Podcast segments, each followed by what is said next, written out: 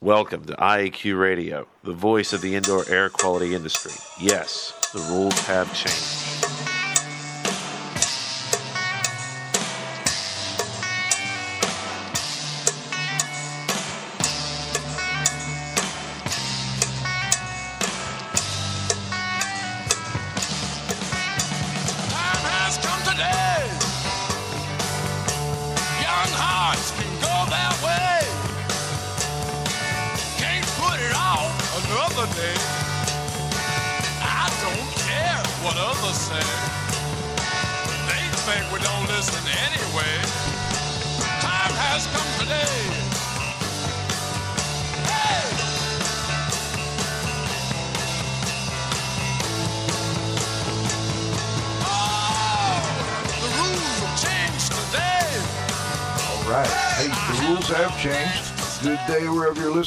And welcome to Indoor Air Quality Radio, IAQ Radio, for Friday, August 3rd, 2012. This week, episode 254 comes to you from Studio D in Central City, Pennsylvania. My name is Radio Joe Hughes. Joining us from Studio C will be the Z Man, Cliff Zlotnick.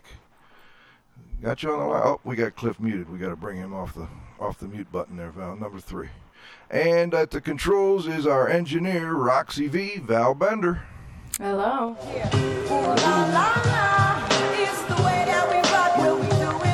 Of course, joining us from Carnegie will be our technical director, Dr. Dietrich Wow. Today's segments include the IAQ radio trivia question and interview with Carl Grimes and Don Weeks. I was looking back, and uh, it's been quite a while since Don joined us, October 2010. Carl was last here in June of 2011. And uh, we're going to talk about the Healthy Indoors Conference they just came back from in Australia. We're also going to, of course, have our roundup with our technical director, Dr. Dietrich Wow. Before we get started, let's thank our marquee sponsors. Net Claims Now, providing insurance billing services for the restoration industry for fire, water, mold, and reconstruction billing. Learn more about them at www.netclaimsnow.com. Indoor Environment Connections, the newspaper for the IAQ industry. Subscriptions and advertising information are available at ieconnections.com. Jon-Don Products, where restoration and abatement contractors shop. Visit them at www.jondon.com. Clean Facts and Cleaning and Maintenance Management Magazine, your source for cleaning and maintenance news. Visit them at clean, and cmmonline.com. Please be sure to thank our sponsors for their support of IEQ Radio when you inquire about their services and products. Okay, of course, to listen to the show, just go to iaqradio.com. You've got the link at the top that says go to the show. Of course, you can either stream the show from our homepage or download it at that link or from iTunes. We also have continuing education credits available. Just email me at joe.hughes, H-U-G-H-E-S, at iaqtraining.com.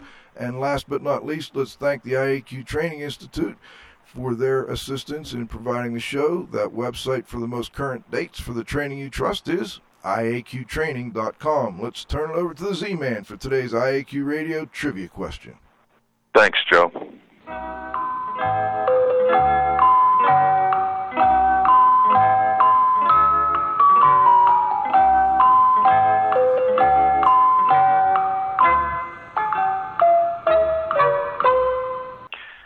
Win a cool prize by outcompeting fellow IAQ radio listeners and being the first person to correctly answer the IAQ radio trivia question each week. Submitting your answer is easy. Email it to czlotnick at cs.com, or if you're listening to the show live, you can text in your answer. Congratulations.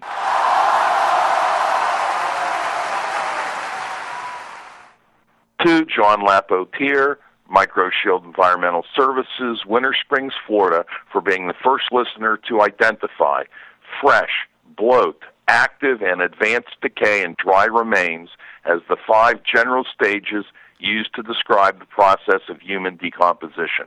The IQ Radio Trivia question for Friday, August 3rd, 2012 has been sponsored by Triska, the Tri State Restorers and Specialty Cleaners Association, who have been serving the needs of and advocating for their members for over 30 years. Triska is your link to industry training, certification, standards, and events. Check out their new electronic membership category at www.trsca.org. Now for this week's trivia question. What is the meaning of the word Australia? Back to you, Joe.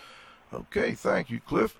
This week's guests are Don Weeks. Don is the uh, with Indoor in Air Environmental. He's their certified industrial hygienist, has been providing environmental and occupational health and safety assistance for more than 35 years. He's got a bachelor's degree in environmental science from Ramapo, New Jersey, and a master's in occupational safety and health from New York University. He is a partner in InAir. They're located in Ottawa, Ontario, Canada. He's been affiliated with the American Industrial Hygiene Association as a past chair of their Indoor Environmental Quality Committee and as a fellow of the association. He's also a uh, current treasurer. I think I'll check on this. Current treasurer of the Ottawa River chapter for ASHRAE, the American Society for Heating, Refrigeration, and Air Conditioning Engineers, and he is also, as of yesterday, the president of the Indoor Air Quality Association. He's been a member of the ISIAQ, International Society of Indoor Air Quality and Climate, and a past vice president for practice of that organization and a four time recipient of the American Industrial Hygiene Association's Bestseller Award for his work on several publications, including the most recent Recognition, Evaluation, and Control of Indoor Mold, also known as the Green Book. Carl Grimes is the president of Healthy Habitats, a private consulting company in Denver, Colorado. He's been providing IEQ consulting services for over 20 years his specialty is clients most others don't want because they are hypersensitive to low levels of exposure with sometimes extreme reactivity. Carl is the past president of IAQA as of yesterday, the author of Starting Points for a Healthy Habitat. He also writes opinion columns for Indoor Environment Connections and serves on their editorial advisory board. He, uh, let's see, he's a member of numerous industry associations and has served on dozens of committees working on improving the lives of people. Welcome, Don and Carl. Do we have, oh, we got to unmute both of the guys. Oh, we got to have music first. Waltzing Matilda is a song about an Australian hobo, I guess you'd call him. He wanders through the bushland of Australia and he takes all his meagre belongings wrapped up in an old blanket, which is strung across his shoulders with an old piece of twine and this is called his swag, hence the name Swagman. Now, affectionately or otherwise, he refers to this swag as Matilda, like his only companion, and as he wanders through the bush tracks, he finds himself talking to it as if it's a real person. So the term waltzing Matilda has nothing to do with dancing at all. It means, in fact, carrying this thing on your back through the long, lonely stretches of the Australian bush. I didn't know that. Good job, Cliff. Welcome, Carl. Don? yeah, welcome. Yeah, uh, we hear we heard a lot of waltzing Matilda down in, uh, in in in Australia. That's for sure. I bet. Well, hey guys, that I we appreciate having you on again, and let's jump right into the Australia thing. Uh, let's start. Uh, what you guys made this the easiest week of preparation on on my IAQ radio uh, stint here over five years, because we sat down and said, hey, let's get your top two or three impressions from the Healthy Indoors uh, conference. And Don, let's start with you. Maybe you could tell listeners a little bit about what Healthy Indoors is and uh, what you maybe your top impression from this year. Okay, um, Healthy Buildings Conference, uh, Healthy Buildings 2012 is um, is a part of a series of healthy building conferences that go back to uh, the 1980s. Um, up until this particular conference, they're held every three years. Uh, they're a, a, an official conference of ISIAQ, uh, the International Society of Indoor Air Quality, um, and they have been run all over the uh, the world. Uh, the one before this in 2009 was run in Syracuse, New York, and, and going and going back before that, there were there were there were ones in Finland and and in Bethesda, Maryland, and other places as well. Um, it's uh, it, it is intended to be more of a practical or, or, or practitioner type of conference. However, most of the presentations are very much oriented towards the researchers, And we had a, uh, about 550 uh, attendees at the conference this year, uh, with the largest contingency from uh, from Japan, with, uh, followed by by Australia and then China, and about 40 people from from the United States. So it was it was very it was a lot of fun. We had a great time. Brisbane is a beautiful city, and um, and the conference had uh, a fair amount of really good topics. The two that I picked out for for discussion today, uh, one is um, with regards to a combination of phthalates and um, and uh, SVOCs or semi-volatile organic compounds. Uh, the chemical pollutants area is a, is a is a growing concern in homes, offices, public places uh, throughout the world, and um, there there's measurements that uh, people are doing in, in, in a variety of different locations, uh, including uh, in crib mattresses, uh, in um, in uh, various dampness areas where there's indoor phthalate concentrations in the visible mold. There's also in settled dust. There's also phthalate emissions from building materials. So there's a fair amount of work going on in this area right now. Um, the, the researchers have been spending a great deal of time looking into where these materials uh, come from. Most of the time, they come from products that are that are brought into the home or brought into the uh, the workplace, and then start to emit over a period of time, and then become, become settled out into the uh, the dust itself. So, uh, SVOCs, um, a lot of the SVOCs are, are related to uh, chemicals again that are brought into the building, but sometimes they're also associated with with waste. So there's a fair amount of that kind of, of work being done on um, hazardous waste sites, but also it becomes an issue of indoor air quality when these materials become airborne and then settle out into various buildings, again, homes, uh, schools. Um, there, there was a fair amount of studies about uh, uh, problems in schools, uh, also in office buildings in that, that regard. Uh, the focus in the in the uh, in the in the southeast part of, of Asia is really on that air and on those types of pre- uh, problems that are that are happening. These building materials, consumer products, furnishings, all have a variety of different uh, chemicals which emit um, out into the environment. One of the biggest ones that, are, that is happening with SVOCs right now is fire, fire retardants. And people are very concerned about that because of the concerns that uh, these are used in almost every big uh, material that is brought into house as well as into clothing. Uh, so there's a lot of discussion about how to deal with that. And also, obviously, there's a conflict because you're going to be dealing with with uh, fire retardants. Say, say for example, used in children's clothing or children's uh, pajamas.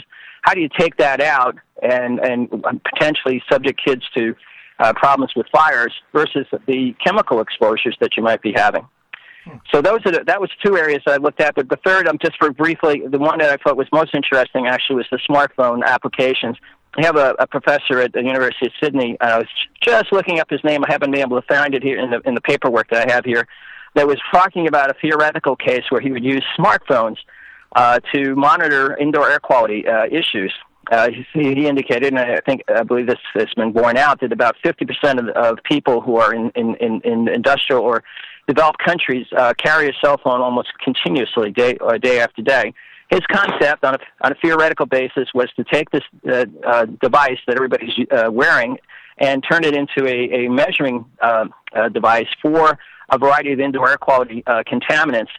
Feed that information into the automatic uh, automated system for ventilation or in the building, and then be able to vary the ventilation system in such a way that the any uh, problems that may exist in a particular area may be um, addressed uh, almost instantaneously in that regard. Uh, he's also using that potentially for, for, for looking at health problems as well in, in, in, um, in folks that might have uh, exposures or have complaints about indoor air quality. By using the smartphone, having an app for that, and, and basically uh, turning it into a sampling device, it would be uh, it would be a unique way of being able to track what is exactly happening in the building and be able to make changes in the building's environment rapidly, and also to track potential health problems that people might have in those buildings, if in fact they have complaints about the indoor air quality. So those are my my my top uh, uh, papers that I that are I uh, that I remember from the conference. We'll go into a little more detail on those with you in a moment, uh, but let's let's get Carl's top two or three, and then what I'd like to do is go back and let, give Cliff a chance to ask a question. Carl. All right, thank you, Joe, and uh, hello, Don. uh, hello, Carl. just, just yesterday. Um, so uh, I'm, I'm kind of hung over on jet lag. I think you recovered better from it than I than I did, Don. Um, my Don gave an excellent description of the of the conference itself, and what I would add, kind of over uh, the bigger picture, is that uh, or the Indoor Society of, uh, or the International Society of Indoor Air Quality and Climate, has other series of um, conferences they put on. For example, last year was Indoor Air 2011. It's, it's similar and a lot of the same researchers. They're a little bit different focus from on healthy buildings this year. And uh, last year, uh, Indoor Air was in the U.S. in Austin, Texas, and um, you were there, Joe. In fact, the last time you had me on, it was you. It was the two of us talking about that particular conference and how what a massive amount of information was presented from these researchers. They were bringing in uh, more of the practitioners uh, to that particular one. Then uh, Healthy Buildings is uh, oriented more toward the for, toward the practitioners anyway. How, how do you take all this research and and uh, use it in the field.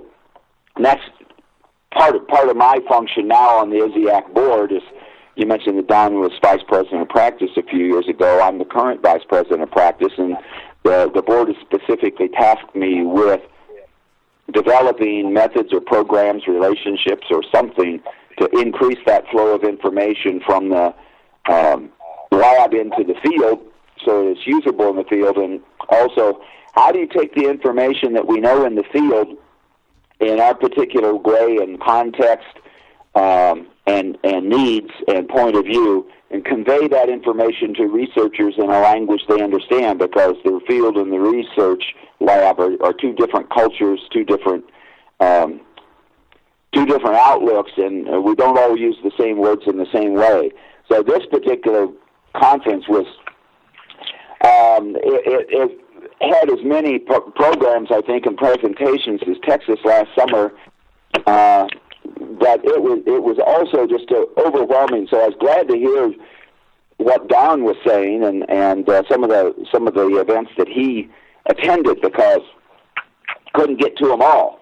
So one thing I would like to go back to and, and just add to what Don said about the chemicals and the the VOCs, but to, but the semi volatiles um, is a, a specific um, presentation by Charlie Weschler. Now, I I'm more familiar with him with his work on ozone, and about a year ago, through ISIAQ's publication Indoor Air, um, one of the studies that he was the lead on was looking at ozone on surfaces, not up in the air like we think, which is breathable, but how does ozone interact on a surface?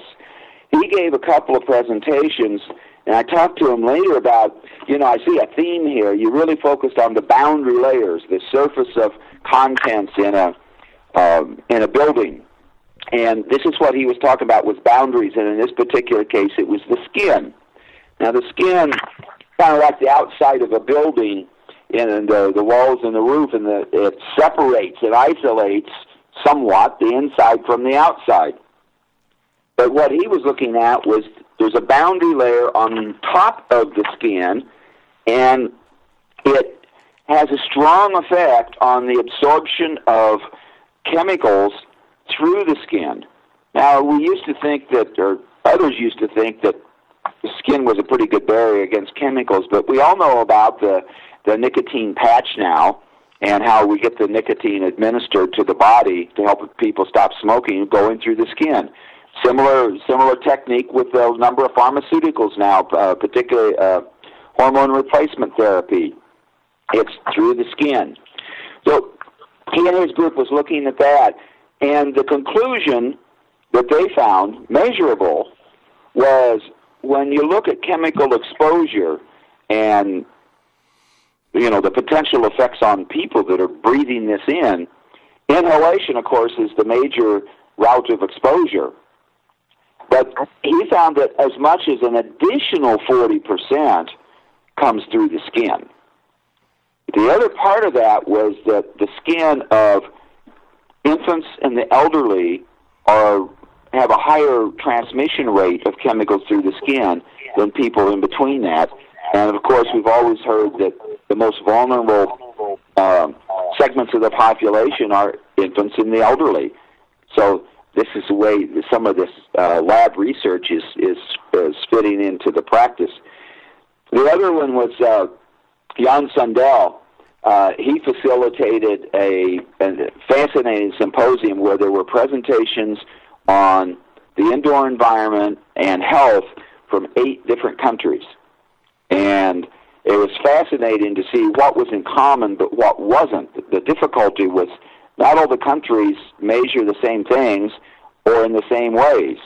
Some one country may measure asthma rates, for example, of years one through five. Another one would be one through six, and another one be from infancy, um, and another one, you know, they take up to an older age. So it's really hard to correlate the data from a, a, a massive amount of uh, data and have it really be relevant to each other. Which brings me then to the uh, to the um, one of the points that Don made about cell phones. I I wasn't able to attend that one. I I had there were two other presentations that uh, were on at the same time I wanted to be to, and between me and my evil twin, I could only get to two of them, so I wasn't able to get to Don's. Um, this I think is going to be huge. Not not just so that we can get more data, but the other characteristics is we get data from a, a large number of areas. It's like crowdsourcing. If anybody listening is familiar with uh, how Google and Facebook and other people get a lot of data. Uh, medicine is moving in that direction. There's a book uh, by Eric Topol at um, Scripps Institute called The Creative Destruction of Medicine. And it's all about digitizing medicine, digitizing the human genome, dig- uh, genome, digitizing exposure. Uh, this is this I think is the next big frontier, not only in medicine and society, but also for the indoor air quality because we have these massive amounts of data possible with instruments that are I've seen some where they actually plug onto like an iPhone or an Android and they can measure geez they can they with with sophisticated math they can they can tell you what your activity is based upon body movements from the from the um, the gyroscopic uh, accelerator thing that's in the that's in the iPhone. Confidence on that to go into more detail, but that is really really exciting. And uh, finally, uh, Dr. James Scott, who presented at the IAQA National Conference in March in Las Vegas. And Uh-oh. We lost Carl, and I'm not sure if we lost me. Let's try Cliff. Cliff, are you still on? Joe, Joe, can you hear me? It's Yeah. Cliff. Could you hear Carl? No. Okay. Carl got cut off. Hi. Don, you're still there? I am here. Great. Uh, Carl lost his connection. We were having a little trouble with feedback from his connection anyway, so he'll be calling back in in a moment. C- Cliff, let me let me turn it over to you. Do you have any follow-ups for Don? I, I, I do actually, Don. Um, you know, because people attended this event from all over the world, I was really interested in what differences of concern there would be for indoor air quality among uh, different parts of the world. Like, how would other hemispheres differ in what their concerns are to what our concerns are, are in North America? Well, they are uh, very different in, in in the part of the world in which uh, Australia is a part of, and that is Southeast Asia. Uh, very highly populated area, and many of the homes that are built in that area uh, still use fire or coal-fired um, stoves, um, and that is a it, it is not they're not very well vented in any way. Um, and so there's been an ongoing effort to replace these stoves. The main reason that they have problems is, is that carbon carbon monoxide levels are, are extremely high, but there's also other chemicals that are associated with the coal and with the wood. And these fire problems are are, are massive. And we're talking probably they, one of the papers I saw estimated that there's 1.5 billion people that have homes with these types of problems. Now, if you want to talk about indoor air quality problems, if you got a problem that affects 1.5 billion people, that's a real indoor air quality problem.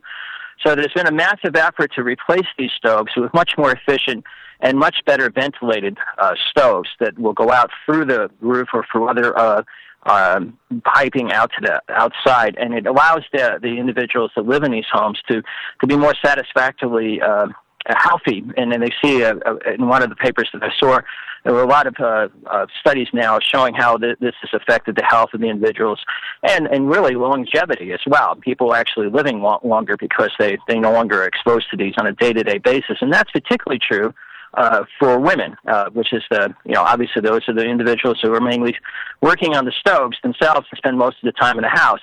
So it's a it's a really different issue. Uh, now, if you go to Europe, uh, uh, the concerns there are are really different in the sense of of, of the uh, from the United States in the sense that uh, they they have a, a, a, a controlled most of the uh, what I would call the normal indoor air quality problems now they're getting into more specifics about what we're going to do in terms of these net zero and LEED and green buildings, uh, which have their own issues with regards to indoor air quality. And so they've been building those for a number of years. So Europe has been taking the lead in terms of a lot of these types of issues with regards to problems with green buildings. And of course, North America, you're familiar with what the issues are here. The interesting thing is our perspective is uh, is not necessarily always the same as as you would expect. The researchers tend to be more looking forward, whereas many of the practitioners, quite frankly, are looking backwards. And when I say that, I mean that the the uh, the uh, re- researchers are looking at issues like, like I said, uh, phthalates and SVOCs and things that they, they know that haven't been measured accurately up until now, and they're looking at methodology for doing the measurements. Practitioners, many of the presentations were about, guess what, mold not an unusual subject for a practitioner to still be looking at. And that's still an, uh, a, a, a, I think, somewhat of a disconnect between where we're going and where we've been. And I think a lot of practitioners have to make that shift in terms of looking at things that are going beyond the the uh, the issue that's been the uh, the one for the last ten years. If I can, I just I did look up the the the, uh, the author of that paper that I mentioned about smartphones. Since we were talking about it, is Professor Robert Steele and Andrew Clarke the name of their paper is a real-time composite healthy building measurement architecture drawing, upon, drawing upon occupants' smartphone collected data.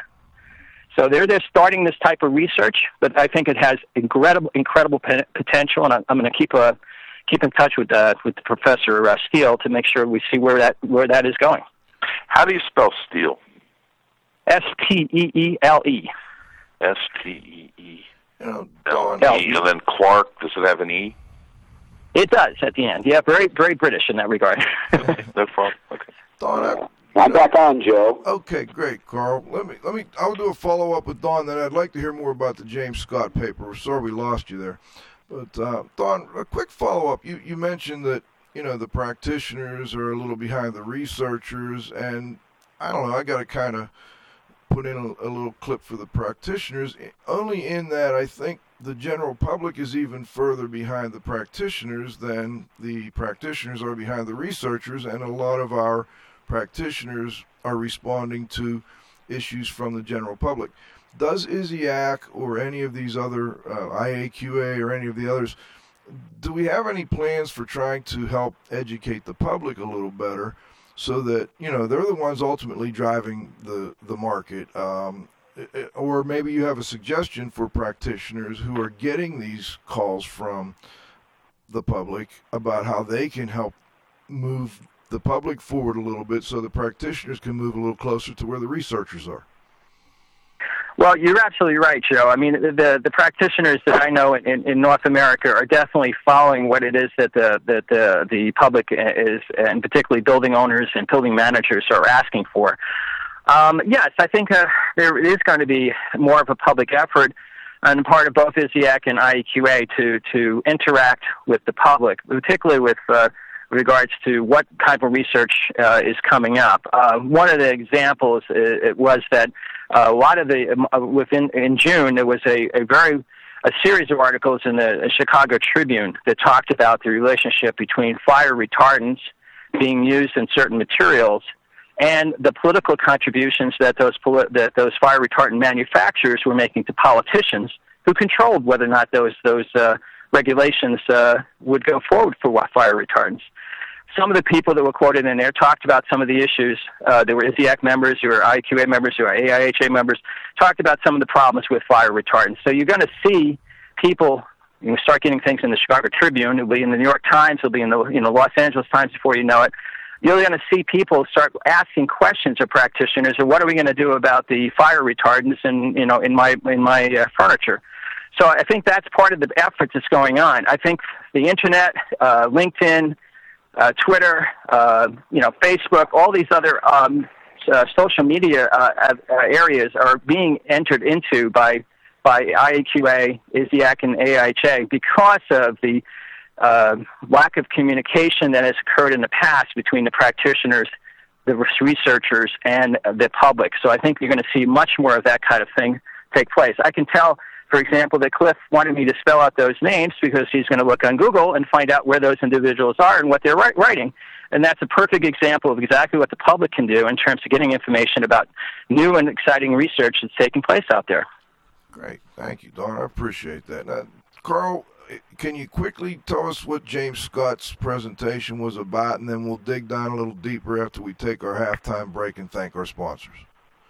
Sure. Um, just uh, in a couple of sentences at IAQA in March, he talked about how there's more mold and bacteria out there than anybody ever dreamed and could even be detected because we had a limited library of ones that have been studied and known.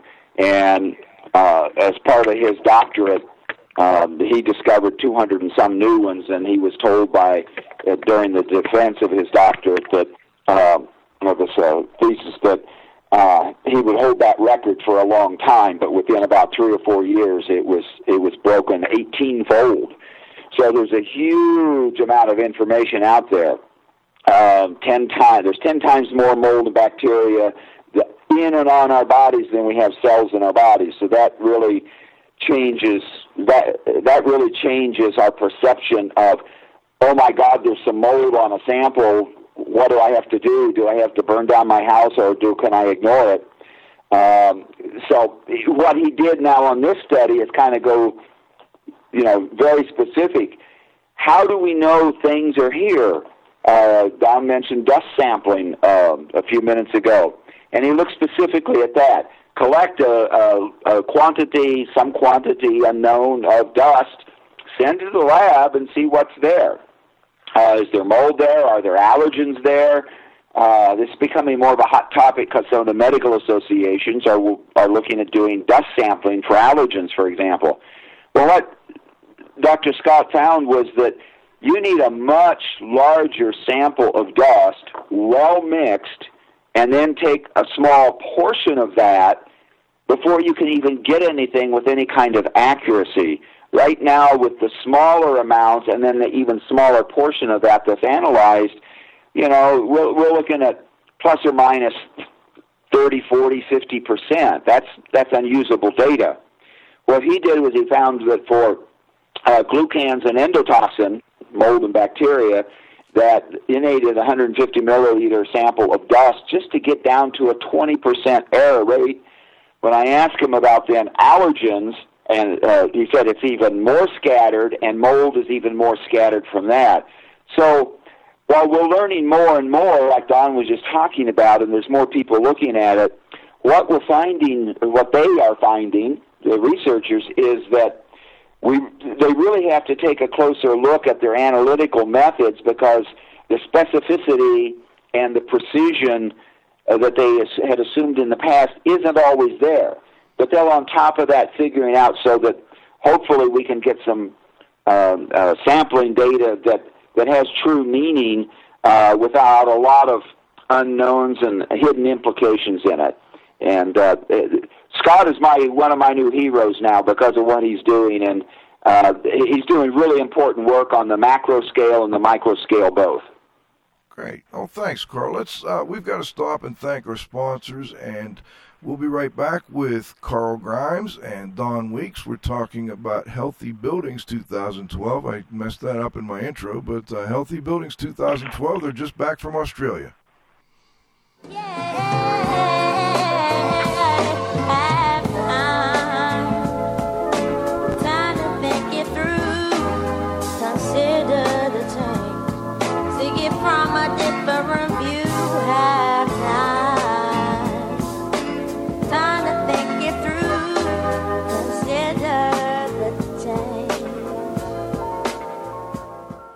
Thanks to our association sponsors, the National Air Duct Cleaners Association, NADCA, is the leading authority for information on HVAC inspection, cleaning, and restoration. Visit NADCA at www.nadca.com. The Indoor Air Quality Association, IAQA, a nonprofit multidisciplinary organization dedicated to promoting the exchange of indoor environmental information through education and research. Visit them at www.iaqa.org. And thanks to our advertisers, GrayWolf Sensing Solutions, who use advanced sensor software technology and embedded computers to provide superior environmental test instrumentation. Visit them at wolfsense.com. Legends Environmental Insurance Services, the experts in insurance for environmental consultants and contractors for over 20 years. Learn about them at legends-enviro.com. And of course, our marquee sponsors. Net Claims Now, providing insurance billing services for the restoration industry for fire, water, mold, and reconstruction billing. Learn more about them at www.netclaimsnow.com. Indoor Environment Connections, the newspaper for the IAQ industry. Subscriptions and advertising information are available at ieconnections.com. Jon-Don Products, where restoration and abatement contractors shop. Visit them at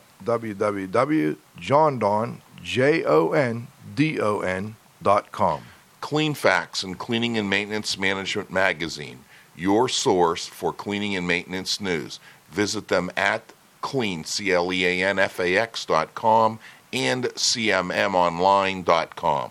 Please be sure to thank our sponsors for their support of IAQ Radio when you inquire about their services and products. Okay, we're back with our guests, Carl Grimes and Don Weeks. I'm going to turn it over to the Z Man for a follow up question. We're talking about Healthy Buildings 2012.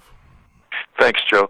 Carl, before you got uh, you, you dropped off the line, I had posed a question uh, to both you and to uh, Don. And really, what the question was is were there any noteworthy differences of concern between what we are concerned about in North America and what uh, the rest of the world, the other hemispheres, are concerned about indoor qu- air quality wise? And Don uh, commented on indoor fires and stoves and, and so on and so forth.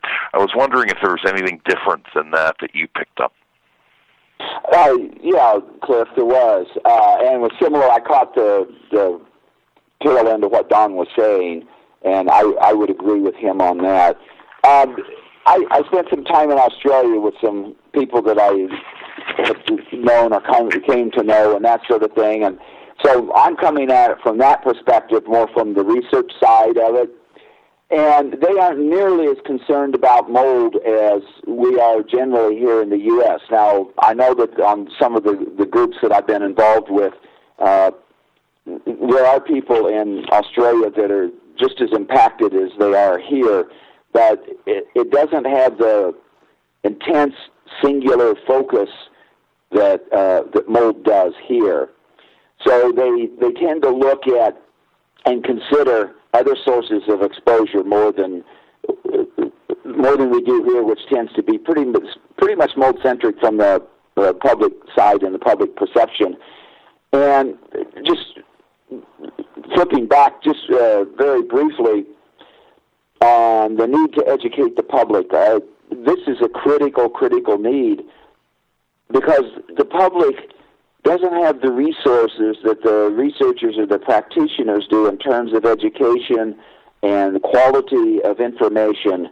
And they're doing the best they can, they can, and they're the most highly motivated to find out what's going on because it's not just out of research curiosity, it's out of real life needs. How do I how, how do I continue to pay my mortgage and take care of my family but if I can't work because of um, and they need the help and the education, the information that yes, mold is a very serious problem, but it's not the only problem, and we need better information and education for them so they can um, have a better chance of addressing the real issue rather than coming up with a good solution but to the wrong problem.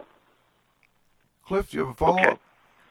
Yeah, actually, I've got a follow up question and comment, and uh, it, it ties into actually something that Don had said. You know, Don had mentioned about these articles in the Chicago Tribune and fire retardants and you know the hazards of them, and tied in with political contributions. And I, what concerns me about it is, you know, certainly if it's corruption, you know, that needs to be exposed.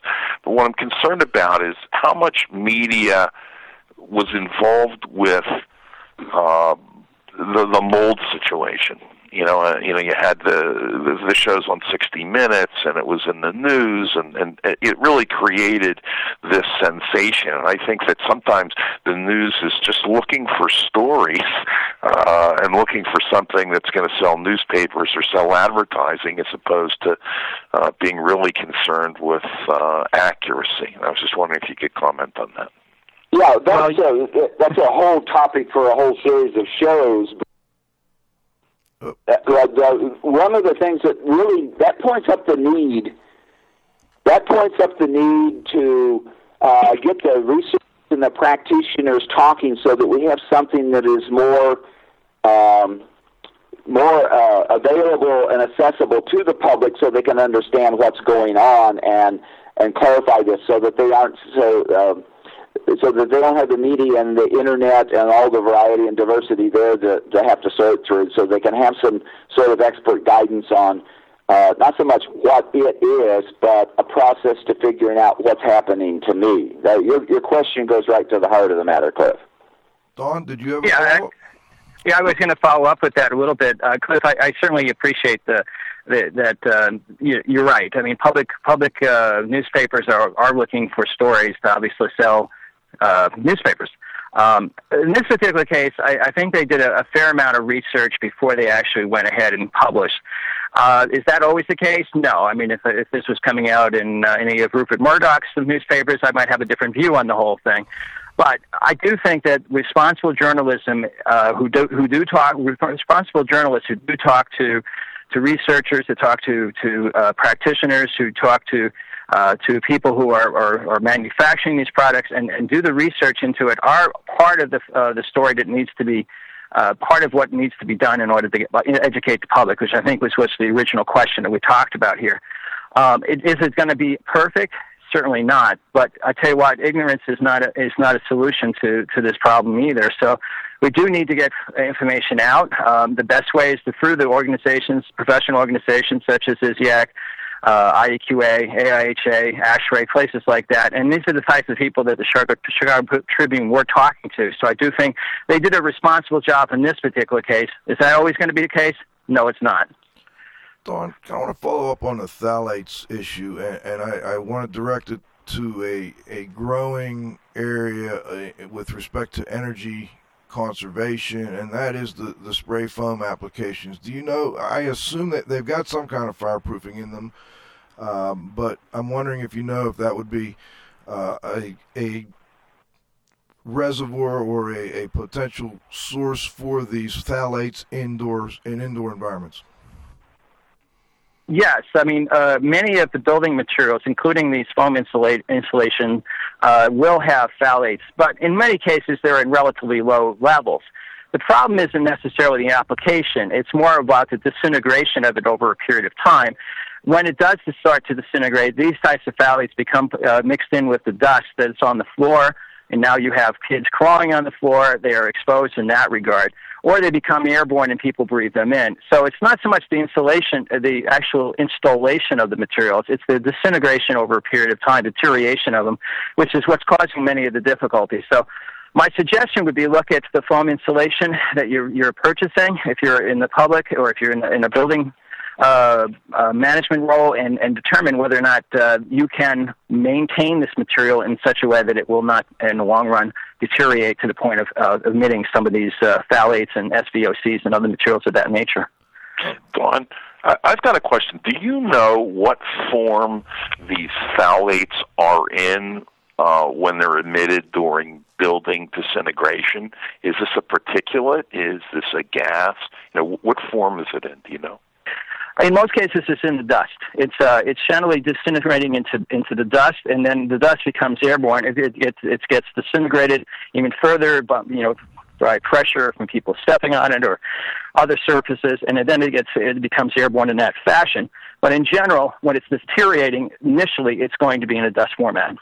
Okay, particulate. And, and then, Don, as a, an industrial hygienist, how good are we? I mean, Carl mentioned earlier that Dr. Scott had a presentation on some of the analysis of dust with respect to allergens and, and other microbial uh, contamination. How good are we at identifying the phthalates in the dust? We're still working. I mean, basically, one of the papers that I've listened to are still working on what I would call refining the techniques for picking up these materials. So, at the moment, there are surrogates for it. I mean, we can look at other types of chemicals that are in the in the chem in the uh, in the uh, dust con- uh, contamination. But what we really need to have is a specific method for it. Almost all the methods that you see out there are for airborne you know that's nice, but really what we need to know is what's in the dust before it becomes airborne, and therefore we can clean it up before it becomes a problem. So uh, they're still working on it on the research side. As I think I've talked to you before, Joe, the advantage of going to these type of conferences is to know what's coming down the line. This will be something that's going to come down the line in 2013, 14, and 15. And so this is kind of a preparation. So start doing your research now and following what these uh, researchers coming up with. I appreciate. I'd like to follow up on that and go back to the um, the commentary that you had, Don, on the smartphones. Uh, this is a critically important point here because we can get is it airborne? Is it dust on surfaces? How do we relate it to exposure and to that individual specific person? And if, if we have a, a smartphone or an Android or something, some sort of monitoring device on our person, as we go about our daily activities at work, at home, at school, and in between, and shopping and so forth, we have an opportunity to see what I'm exposed to compared to what you are exposed to compared to what uh, the Z-Man or uh, Dieter or, or Joe is exposed to. That would open up uh, a whole new doorway and window of information for all these kinds of questions that we've been talking about today. One more quick follow up, Don. On the phthalates, with respect to the health issue. Uh, we have chronic, we have more long-term health issues, and what type what types are, are of concern at this point? It is more of a chronic, long-term type of uh, problem. Uh, it, it, relates to uh, uh lung function and, and, and the chemicals themselves. Uh, with they become in, in, part of your system, can also cause other problems. Uh, potentially, nothing definite yet, potentially leading to such issues as liver cancer and things of that nature. Right now, there's still a lot of research going on on that. Uh, people are very concerned about it, but they're not really sure exactly how much of a concern is needed. But it is certainly something that is being followed up uh, by the researchers. And, and this has been, I, I've seen it in like baby bottles and, you know, plastic containers. Is this pretty much similar uh, chemistry? It is similar chemistry, but keep in mind that what we're talking about is not just in things that we know for sure have it, like the uh, bisphenol type of uh, baby bottles that you know have now been banned. We're talking about products that are used on just about every possible surface that you can think of that's in your house. Um, they're used on, on uh, that has some kind of cloth or clothing. So you're on your drapes, on your carpeting, on your uh, on your sofas. Now, let me make it make this really clear. We're not talking about immediate, you know, throw out your sofa type of deal here. Okay, basically what we're talking about is they, these materials do have the potential for causing problems if they disintegrate. If they're not properly treated, if they're not properly taken care of, that's where the issue becomes. Now, if you put it into a fire retardant into a child's um, um, PJs, obviously there's a reason why you're doing it. You know, you want to prevent uh, the child from burning up in a fire. But in the same regard, are you exposing them to potential chemicals? And that's really what the issue becomes. Which is the which is the priority? Which what are we going to do about it, and how are we going to address this as a as a society? Tremendous. Yeah, that to me is one of the keys, and that's where it moves away from the science into policy. But the policy has to be informed by the science. Why conferences again like this are so so critically important. We've got they've got to figure all this stuff out it's, it's quite a balancing act. I'm wondering if either of you know were there manufacturers of these products represented at the conference? I don't remember seeing anybody who's the direct representative of any of the manufacturers. Um, most of the individuals that are there are from universities and from research centers. Now, that doesn't mean that there shouldn't be manufacturers' response to these issues, and they certainly should be. Uh, but at the moment, not at this particular conference. Okay. I saw a few exhibitors, uh, but I, I agree, Don. I didn't see anybody uh, uh, giving any of the presentations that were manufacturers.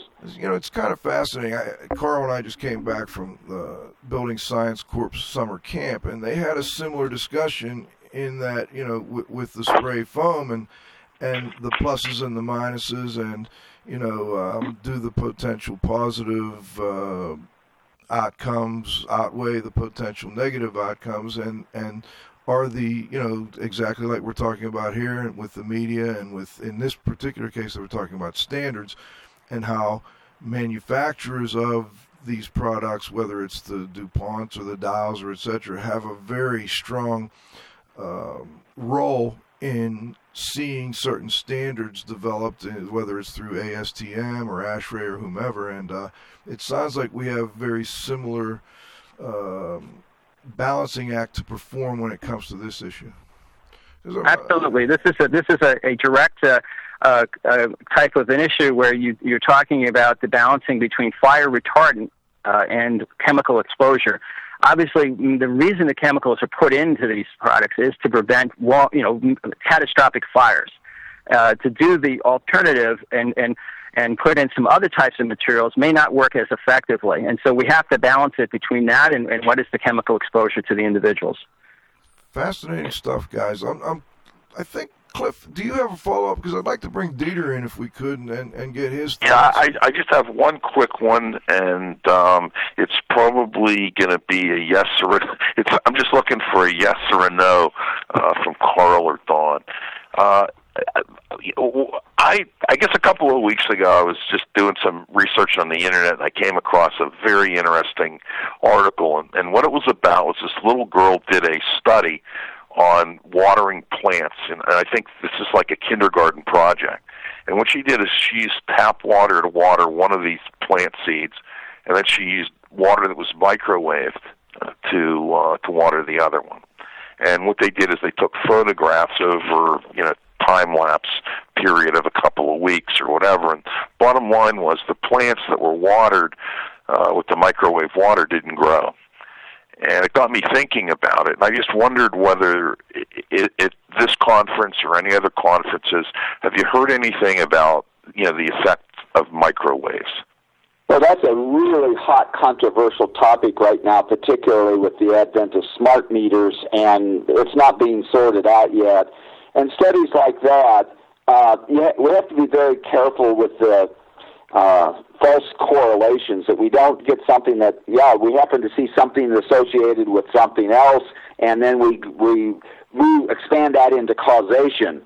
That's where the researchers in particular need to come in. The practitioners can see things like this say in the field but we need the researchers to really go in and find out well what is really going on in that particular situation? Is it plausible or not and if it is, then they need to dig in and find out what's going on in the mechanism. And if it's not, we need to know that also. Don, I know. So, Cliff, the answer is yes. okay. All right. Good. Okay. Well, Don, I know you.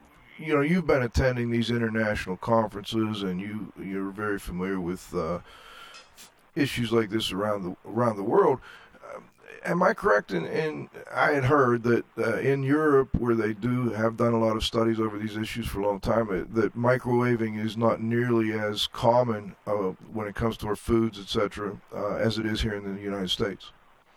Yeah, that's absolutely true. Most of the uh, uh, alternative is, is convection ovens, and in many of the homes you you go into, that's what you see. You don't see it. Uh, you don't see the microwaves that you see in the United States. I mean, I mean, most of the time I'm staying in a hotel, so my experience is somewhat limited. But when, even in a hotel, so or the homes that I've rented over the years in Europe, uh, you don't see that kind of of, uh, of uh, prevalence of microwaves. Much more of the convection ovens and much more of the standard ovens than you than you do in the United States. Now, do you know if that's because of concerns about how healthy microwaving is, or is it uh, maybe generation of power and, and how much power they use. I don't think it's a generation of power issue. I think it's the concerns a little bit about microwaving itself, and I think it's actually a matter of taste. Uh, a lot of people are not really, you know, not a big fan of microwave food, like frankly, okay. Okay. and so they don't they don't tend to go to that for that kind of sort that kind of uh, of uh, appliance in their house. And one more final one, Don, before we go to roundup. With respect to these phthalates in the indoor environment, um, do your standard cleaning methodologies, um, maybe high efficiency vacuuming, wet wiping with soap and water, do these help in um, lowering the, the amount of phthalates in the dust and in the air for indoor environments? Well, it, that's a that's a two part uh, question in this or answer, I should say. And first of all, yes, it, it does help initially with that, but keep in mind it's similar to mold in that sense, and that, that if you don't address the the source, uh, you're still going to have a repetition of this, and so you're going to be doing this vacuuming more than once. So really getting to the source of the problem is really what's re- what's necessary, and, and that really determines you know whether or not you're going to do renovations or whether you have to do something in regards to, as I mentioned before, the, the deterioration of these materials. If the materials are deteriorating, they will continue to emit these type of phthalates, and therefore you'll have it in your dust, and therefore you have to clean it up again. So your best bet is to get rid of the the original source of the problem. And again, that emphasizes the, the need to make sure that we live in dry environments and, and don't allow moisture to break down the building products that we have in our homes. That's correct. All right, gentlemen, this has been a lot of fun, very interesting, and I'm sure Dr. Wow will have something to add. We're going to go to a roundup. Move 'em on, hit 'em up, hit 'em up, move 'em on, move 'em on, hit 'em up, rawhide. Cut 'em out, ride 'em in, ride 'em in, let 'em out, cut 'em out, ride 'em in, rawhide.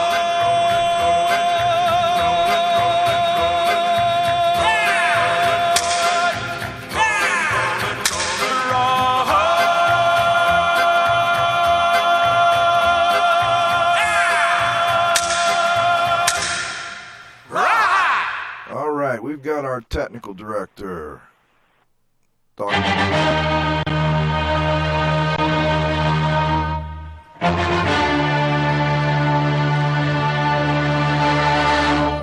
Dr. Dietrich Weyel, W E Y E L. I don't think I pronounced that properly, uh, Dieter. Some people can't figure out how to spell your last name there.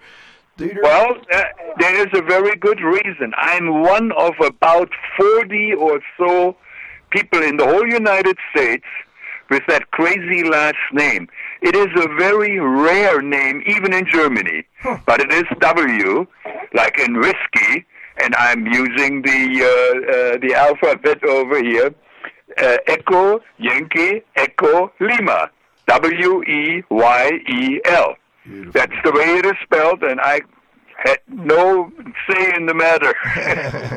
it's so on my birth certificate. I got, I have a whole page full of uh, not questions but comments well, and Cliff so on. gave his time to you, so go ahead and get started. And, uh, uh, yeah, uh, we, we touched on it, the first one, and in, uh, Carl mentioned that one. You know, we have the hypersensitive, uh, hypersensitive people in our population. I have no idea how to protect them. Nobody else does. Not because I'm the only one, but it is just unbelievable. There are people who react to this and that and the other. Uh, anyway, I also want to say hello to our friends in Finland and Australia, as they say down there. And uh, I like the other one I have written down here. The, now we have semi-volatile organic uh, chemicals or compounds. We have now we have also SMVOCs, right? Those are the semi microbial volatile organisms. Hey, either the damn thing is volatile or it isn't. If I measure it in the air, it's volatile. there is no there are no ifs and buts about it. I'm, I'm wearing it. I'm looking at it. A ring which is made from silver. I don't know. It's not a hundred percent silver, but from that ring, some atoms or molecules are jumping off from that one. So there is a vapor pressure in those. And on your gold rings, by the way, the same uh, uh, thing. Well, if it turns your finger green, then there's obviously an emission. Uh, no, no, no. and now, now we come to the next thing. that little girl with the water, she should microwave it. She should also boil it because while you are boiling it, you drive off uh, whatever else is in there. Um, but um, that would be a, a, good thing. I don't. I don't think this is a good study, nor am I impressed with anything that was published in the uh, Chicago newspaper. um, but I tell you one thing: I am I am concerned about plastics. Everything we touch and do nowadays, it's unbelievable. Some of my mail comes in plastic. My my ground meat, the chicken, uh, my potatoes, the carrots, uh, the broccoli, everything is in these. Uh, my peanuts, everything is in these damn plastic things. In fact, the other day I bought some peanuts in a glass jar. I like that better. Uh, but um, the other thing is, finally, and Joe knows me about that. Finally, we have a good use for these damn cell phones. uh, it's. Uh, uh, I heard that. I, I attended a NIOSH uh, meeting, National Institute of Occupational Safety and Health meeting here in Pittsburgh, and a epidemiologist from University of Pittsburgh, in fact, a former colleague of mine from the Graduate School of Public Health, mentioned that, and he had the numbers. In the next 20 years, everybody has two of those damn things. I don't know what you why you need a two, the second one for. and um, yeah, I turn mine off usually. but I I see my neighbor. She is a nice lady. The other morning I was cutting the grass. She jumps in her car, starts the engine, and turns on her telephone. Yeah. now wait a second.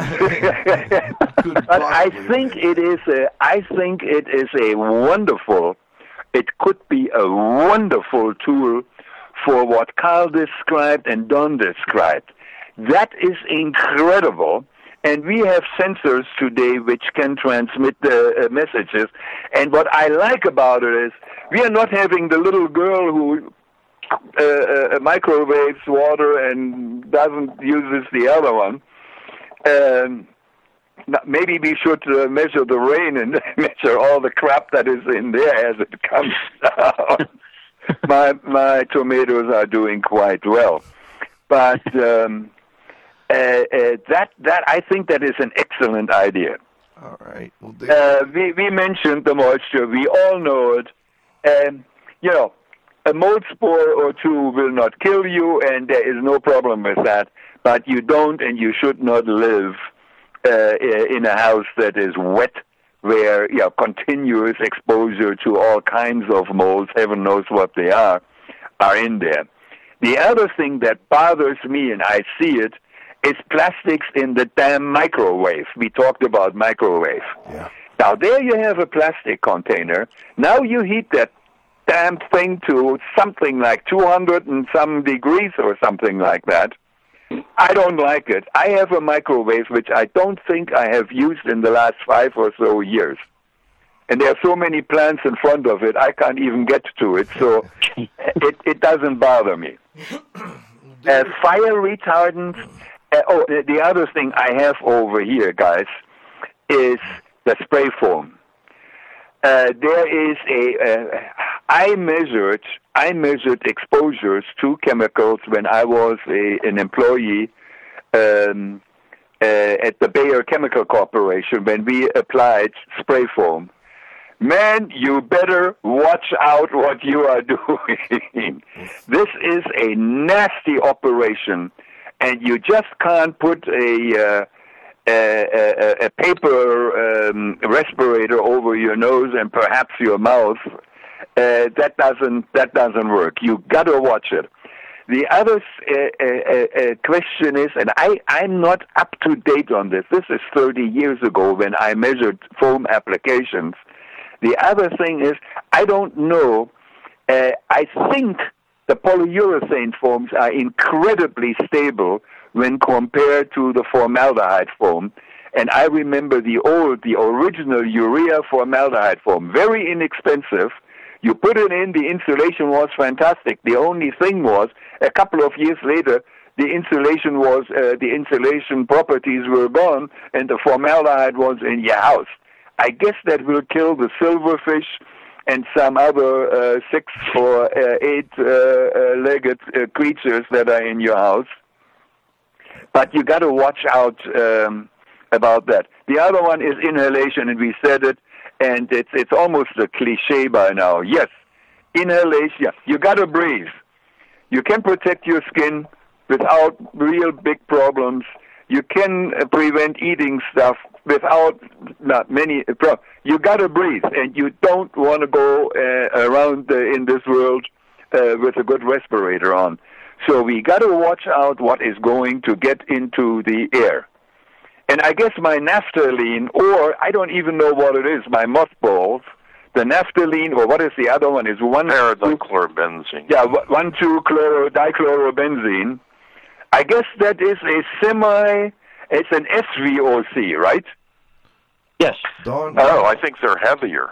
They're they're very yeah, they have very very low vapor pressure. So I know they do. That's why they last so long. In fact, that reminds me, I have to buy another pack.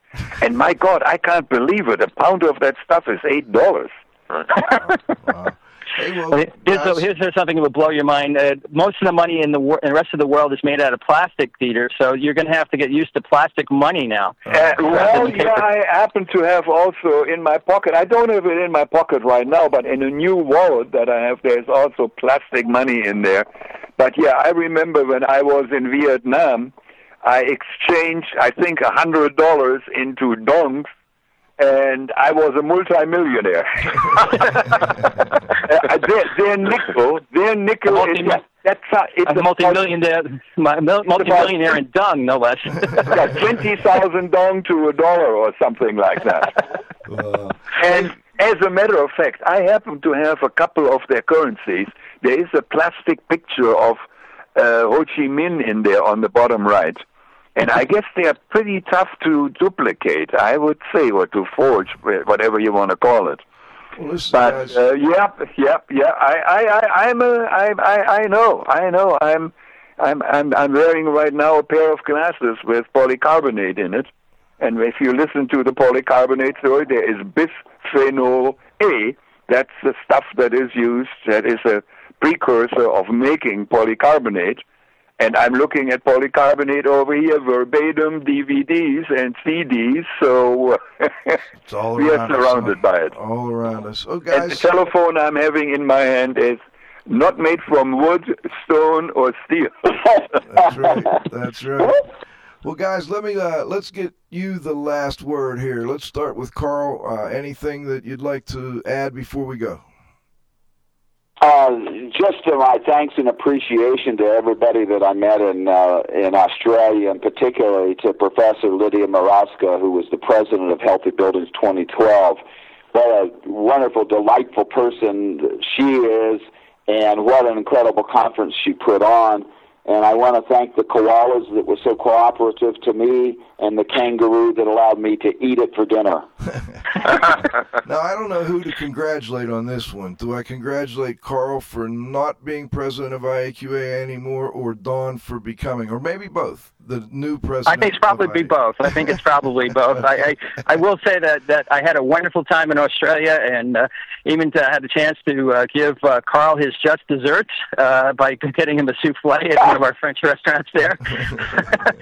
and uh, we're uh, we're looking forward to, uh, to to the next year of being the uh, president of. Uh, IAQA, and if anyone has any questions uh, about the direction of where IAQA is going, and certainly contact me, and I'll be glad to talk to anybody or email anybody who wishes to, to discuss that. You know, And I'm looking forward and enjoying it thoroughly that you are now the president.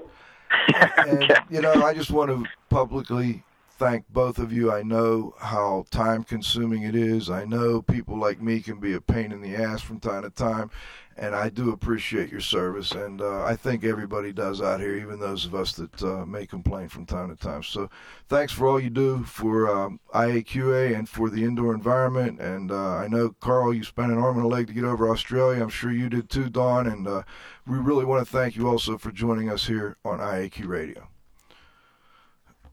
Thank you. All right, gentlemen. Well, hey, we're we're going to take a little break from IAQ Radio. Our traditional August uh, two weeks off here. Roxy V's going on a little vacation. Uh, I'll be here uh, taking care of the. Uh, the summer break at Indian Lake, which is coming up, not this week coming, but the following week after that. And uh, then we'll be back. We've got some unbelievable guests lined up, uh, including uh, more from Don and Carl over the new year here. But uh, what a great lineup we've got coming at you for the rest of 2012. Before we go, I also want to thank the Z Man, Cliff Zlotnick. Another great show. Hey, great show today. I Thanks. tell you, we got a couple comments in already. Of course, Roxy V, Val Bender, enjoy your vacation. Sure, I will. okay, and uh, last but not least, thanks to our growing group of loyal listeners, uh, John Lapotaire I saw was on there. I saw uh, Mr. Bradley, one of our previous guests, on there, and several others.